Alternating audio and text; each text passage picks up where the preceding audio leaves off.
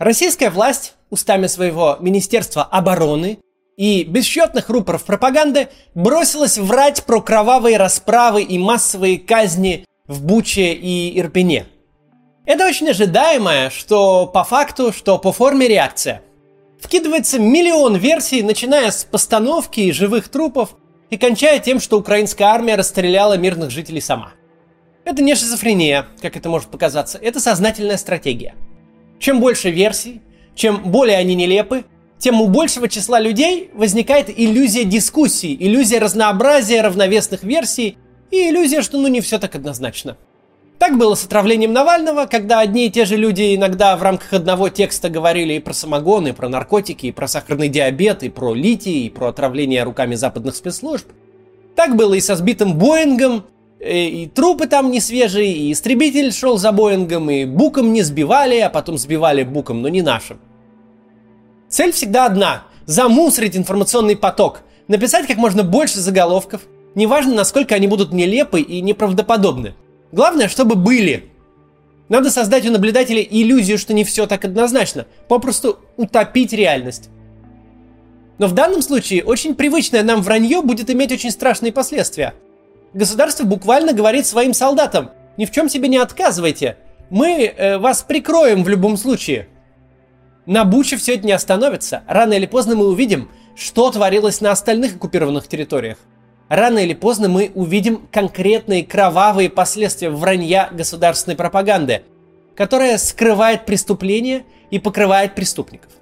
У каждого, кто имеет отношение к России, сейчас может возникнуть очень вредная потребность потребность защитить свой разум и как-то прикрыть его от того, что сотворила твоя страна.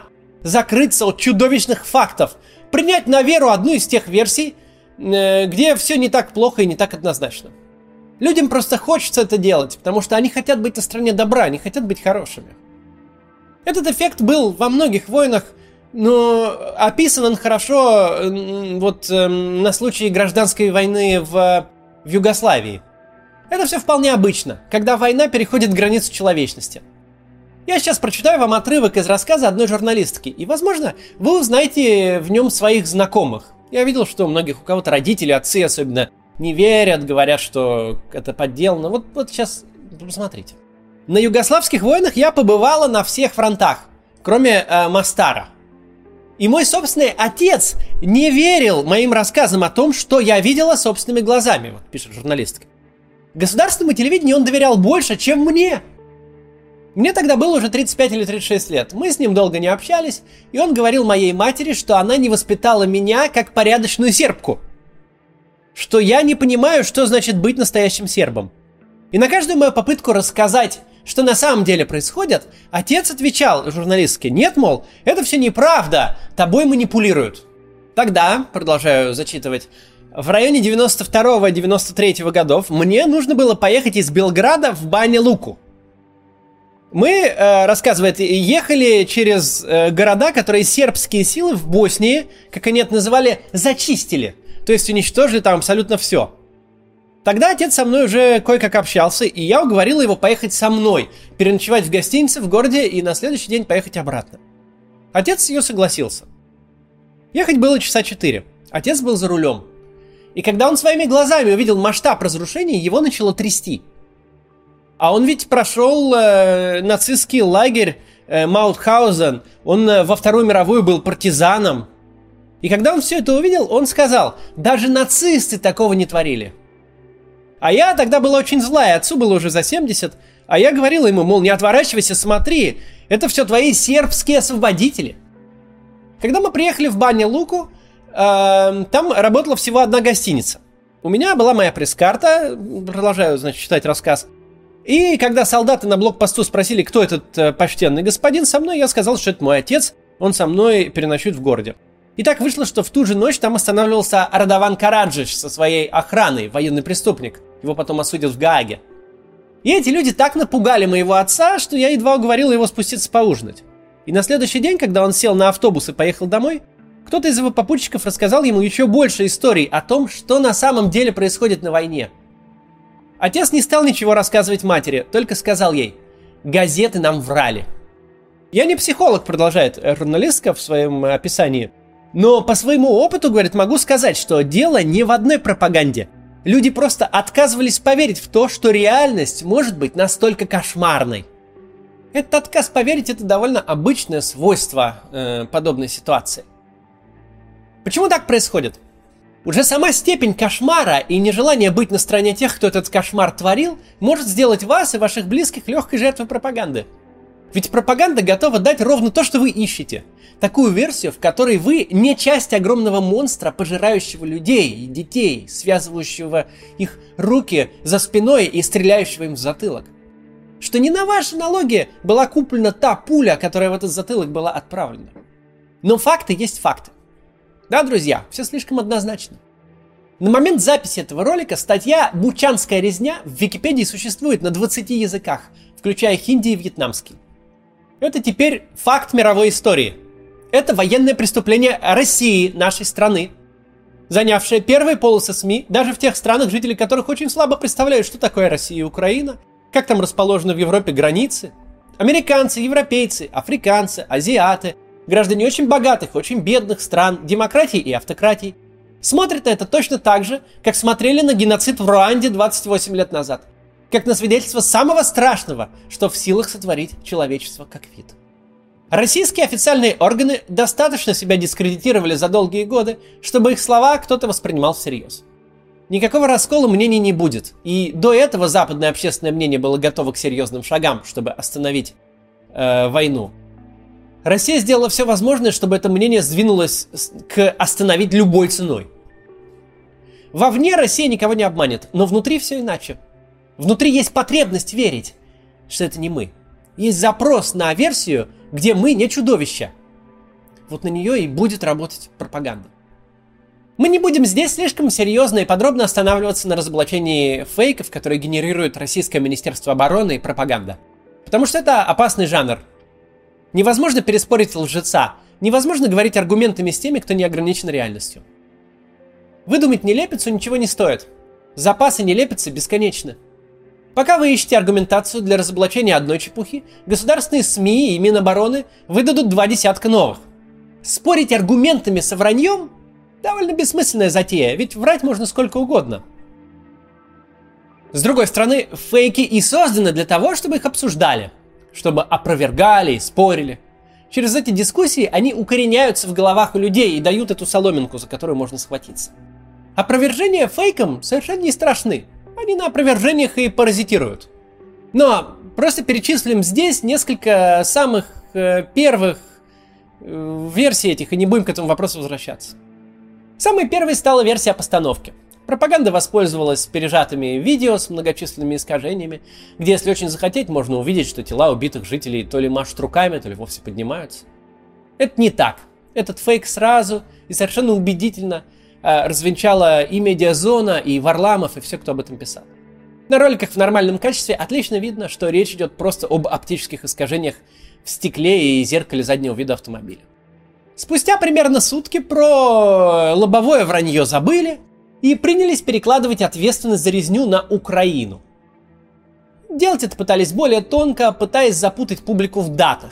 Дескать, почему видео не опубликовали 1 же апреля, когда российские войска отступили из города, и только, значит, 4 оно появилось. Но это вранье. Все даты четко сходятся, и видео появились 1 апреля.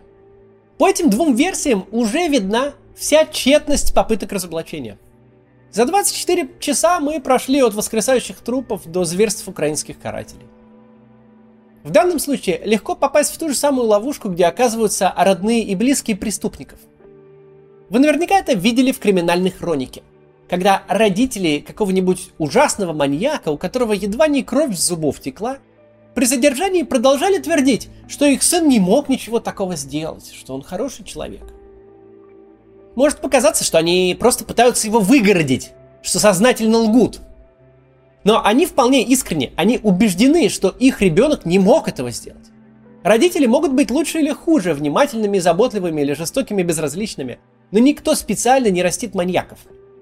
Поверить в то, что рядом с тобой из кулька в 3 килограмма выросло чудовище, совершенно невозможно.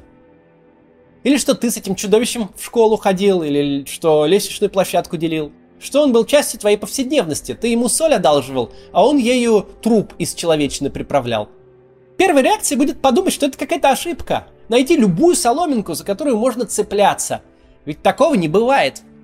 Ведь маньяки – это звероподобные существа, которые ночью воют на Луну. Они не работают в бухгалтерии, и ты совершенно точно не просишь их присмотреть за ребенком, когда срочно надо съездить по делам. Здесь то же самое. Нам сейчас придется принять, что те люди, которых мы видели каждый день, которые сидели с нами за соседним столиком в Макдональдсе, рядом с нами в кинотеатре, ходили в параллельный класс в школе, говорят с нами на одном языке, не отличаются волчьей шерстью и эм, э, пёсей головой, так вот эти люди совершают самые тяжкие преступления 21 века. Что мы как страна встали ступенью ниже Аль-Каиды. Мы же не такие, хочется верить. Мы не те люди, которые бегают по пустыне с автоматами. Нас не могут окружать такие люди. И сознание будет искать какую-то спасительную идею, достраивать мир, где твои соседи не обернулись монстрами, которые стреляли в затылок связанным людям и казнили целые семьи. В реальности же иногда, к несчастью, иногда, к сожалению, человек – существо до предела адаптивное. Он прекрасно подстраивает себя под обстоятельства и нормы, принятые в его окружении. Исключительные праведники и исключительные же негодяи – исключение в любом обществе.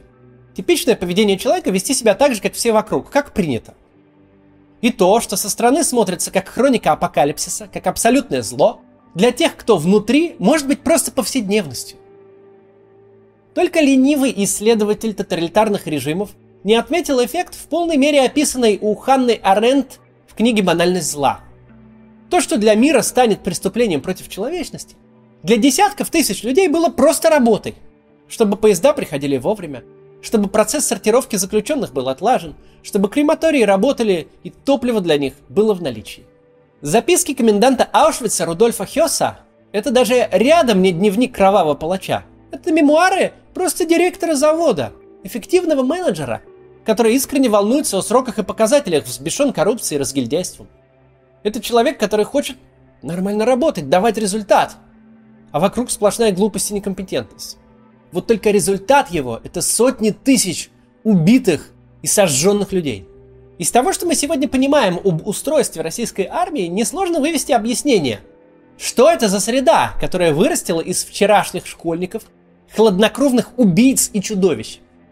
Что за среда, где изнасиловать женщину, ограбить чужой дом – норма и одобряемое поведение? За этот месяц нам стало совершенно ясно, что вся армейская реформа, на которую списывали сотни миллиардов долларов, оказалась профанацией.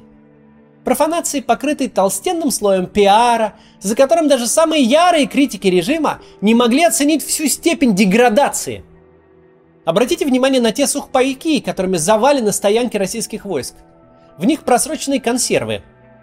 В них вместо профессионально разработанных рационов, которые используют все нормальные армии мира со Второй мировой войны, простые самые дешевые продукты из ближайшего магнита.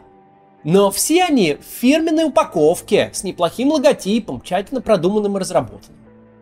Взглянешь на такой, кажется, что там только питание для МКС может лежать но внутри паштет за 30 рублей, просроченный на 3 года. Эти сухпайки – одна большая метафора этой войны. Российской армии. Метафора всех последних лет наших. Это совершенный Советский Союз, причем союз периода полураспада, такой, каким мы его видим в мрачном перестроечном кино, где все прогнило и ничего не работает, но с модным логотипом и фирменным магазином мерча. Воровство на всех уровнях, от министра до прапорщика, дедовщина и насилие в войсках – Отношение к солдату как к бесплатной рабочей силе и расходному материалу, пушечному мясу. Все то, что мы знали о советской армии, оказалось в полной мере применимо к российской. А теперь этим людям, которые за службу свою не научились ничему, кроме как послушно выносить унижение и насилие, терпеть побои от сослуживцев и причинять их, эти побои, платить дань тем, кто сильнее, и вымогать с тех, кто слабее. Вот им дали оружие, боеприпасы и отправили на чужую землю захватывать мирные города с полным карт-бланшем на любые зверства – и не только с, пор- с полным карт-бланшем, но с прямым побуждением к этим зверствам. Нынешнюю риторику пропаганды нельзя назвать иначе, как побуждение к тотальному насилию, к геноциду по признаку гражданства. Ведь если вся Украина заражена нацизмом, то любая женщина, которую ты изнасилуешь и повесишь, любой юноша, которому выстрелишь в затылок, будет посмертно объявлен нацистом, который к тому же сам себя убил в целях провокации. Если все так, если армия это царство насилия, унижений, пренебрежения человеческой жизнью и достоинством, то это не армия, не военное сообщество. Это сообщество уголовное, которое транслирует свои нормы и понятия на каждого, кто в него попадает. Что будет, если взять десятки тысяч уголовников из мест лишения свободы, которых точно так же плохо кормят, точно так же бьют и издеваются, раздать им оружие и отправить на штурм мирного города? Будет ровно то, что мы увидели в Буче и Ирпене. Будут трупы, насилие и грабеж. Правда, которую будет сложно принять, но нужно принять, заключается в том, что российское государство, наше государство, где-то сознательно, где-то ввиду естественных своих пороков превратило российскую армию в такую среду, где самые обычные люди, незамеченные ранее в патологической жестокости, превращаются в кровавых палачей, сами этого не осознавая, может быть, иногда даже. Совсем молодые люди, которые в других обстоятельствах работали бы официантами и приветливо бы улыбались гостям, везут в подарок своим девушкам или матерям сережки, вырванные из ушей убитых. Потому что все вокруг делали точно так же, потому что это там норма. Накануне в РИА Новости вышла программная статья «Подробное и фундаментальное теоретическое обоснование этнических чисток», где напрямую говорится, что денацификация Украины – это массовые репрессии против мирного населения. Те солдаты, которые заняты грабежом, конечно, не читают статей на три экрана. Но ровно те же идеи несутся из телевизора уже минимум две недели, с тех пор, как стало понятно, что Киева никакого не взять, и нужно придумывать новую цель для войны. Новая цель – буквально уничтожение людей. Моральное разложение армии и нормализация геноцида через пропаганду – это та механика, через которую самые обычные люди становятся кровавыми палачами. В это сложно поверить, и хочется найти спасительную идею, но это факт. Наша страна это сделала. И нам нужно это принять. До завтра.